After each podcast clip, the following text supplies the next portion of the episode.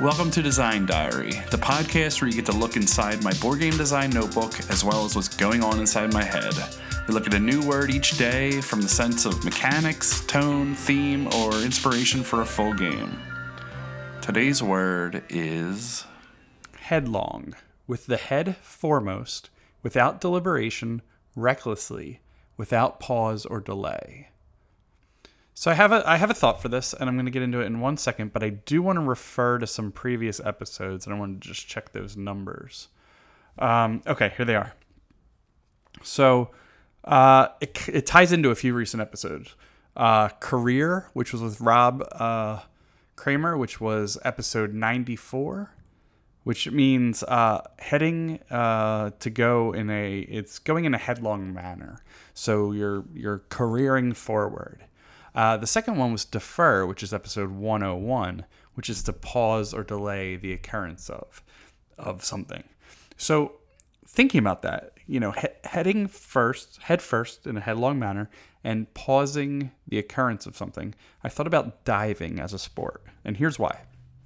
A dive is traditionally meant to end in a headlong manner. You're head first with your arms outstretched. It's te- technically arms first, but head first as far as your body positioning.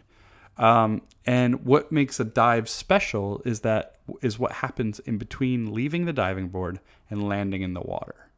So in defer, we talk about um, well, I'll get to that in a second. So how do you simulate diving in a board game? and it's hard. And I thought the the most important thing is that there's a time limit. There's the time when you leave the diving board and when you land. So you have you only have so much time in between that. Turn off my Slack messages. Uh, there's only so much time in between that. Uh, you want to make sure that at some point before you finish that you're you're thinking about how you're going to finish and how you're going to land in that headfirst manner safely and um, you know, in a, in a very special way to, to please the judges. So a time limit can be done in a, dexter- in a dexterity based way, which is what Rob discussed on defer, which is physically dropping something and completing it before it hits the ground. Physically jumping off of a, a, platform and what happens before you hit the water, things like that. It could also be done in different ways. A timer with uh, cards coming out of a deck. So that's like a semi random way of determining when when something's going to finish. Another way is cards being played by players, uh, which is controllable. If you're playing the cards, it's it's it's controlled by your opponents if they're playing them. And a third way is simply just to have a timer. Click go, and then we have to do these things before it goes off. So the next part I wanted to figure out was just how do you how do you do an actual dive in a game? And you could go back to that dexterity and, you know, flick a meeple. There's only so many ways you can drop a meeple.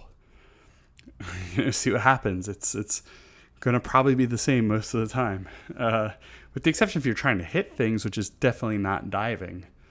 Um, it would be it would get you know repetitive quickly. So what I thought was uh, like one thing is card play. You know, I always I lean on card play a lot, but card play that blows your opponent's minds. And how do you achieve that? So thinking about that, like if it's if I'm taking my turn and I jump and go to do like a triple flip, how do I blow your minds as the other players? The one thing you could do is something risky, where you're taking a chance with like terrible odds.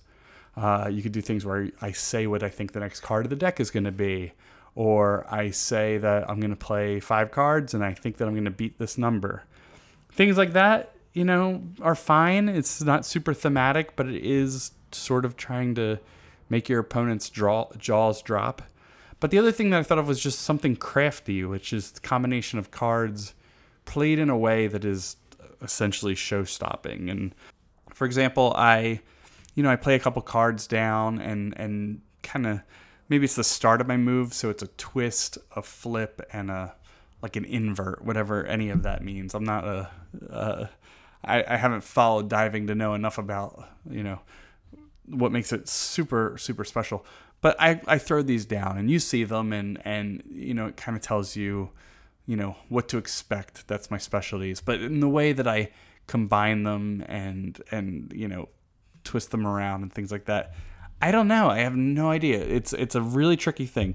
Another thing that I thought of was was um, you know, just some sort of like resource management and you're building up your your traits and your your special moves and all and like I'm really really working on my my double flip and I've I've raised the bar of my double flip to a degree where uh, I hit it, you know, perfect 50% of the time. So maybe that's a die roll or some sort of, you know, randomizer to see if you if you hit it. Um, but uh, to go for that extra flip, you know, I, I'm not quite there yet. And maybe I've been working in secret and I have some secret moves that I've been doing the same way, just a meter showing some progress I've done, but I haven't shared that with everybody. I don't know. The a good question to take away from this is how do you um, make your opponent's jaws drop in a game? And I think in dexterity, it's very possible. In crafty card play, it can be possible. How else? You know, and beating the odds uh, is possible. Uh, other than that, I don't know. How do you pull off something that's just just super great? So that's that's the only takeaway from this short episode my notes kind of end right there with you know something crafty, a combination of cards that is show stopping. So I'm leaving that I'm leaving that with you, and and hope that you have some ideas for for uh, headlong. And the one thing that I didn't get into uh, on the definition for for uh, headlong was without deliberation, recklessly. None of this diving is is usually reckless. It's it's very practiced and and and you know taught over and over and over. So it's it's not even close to what anything I, I think anybody else is going to come up with. So I'd like to hear what you have as well. All right, thanks again. We'll talk to you tomorrow.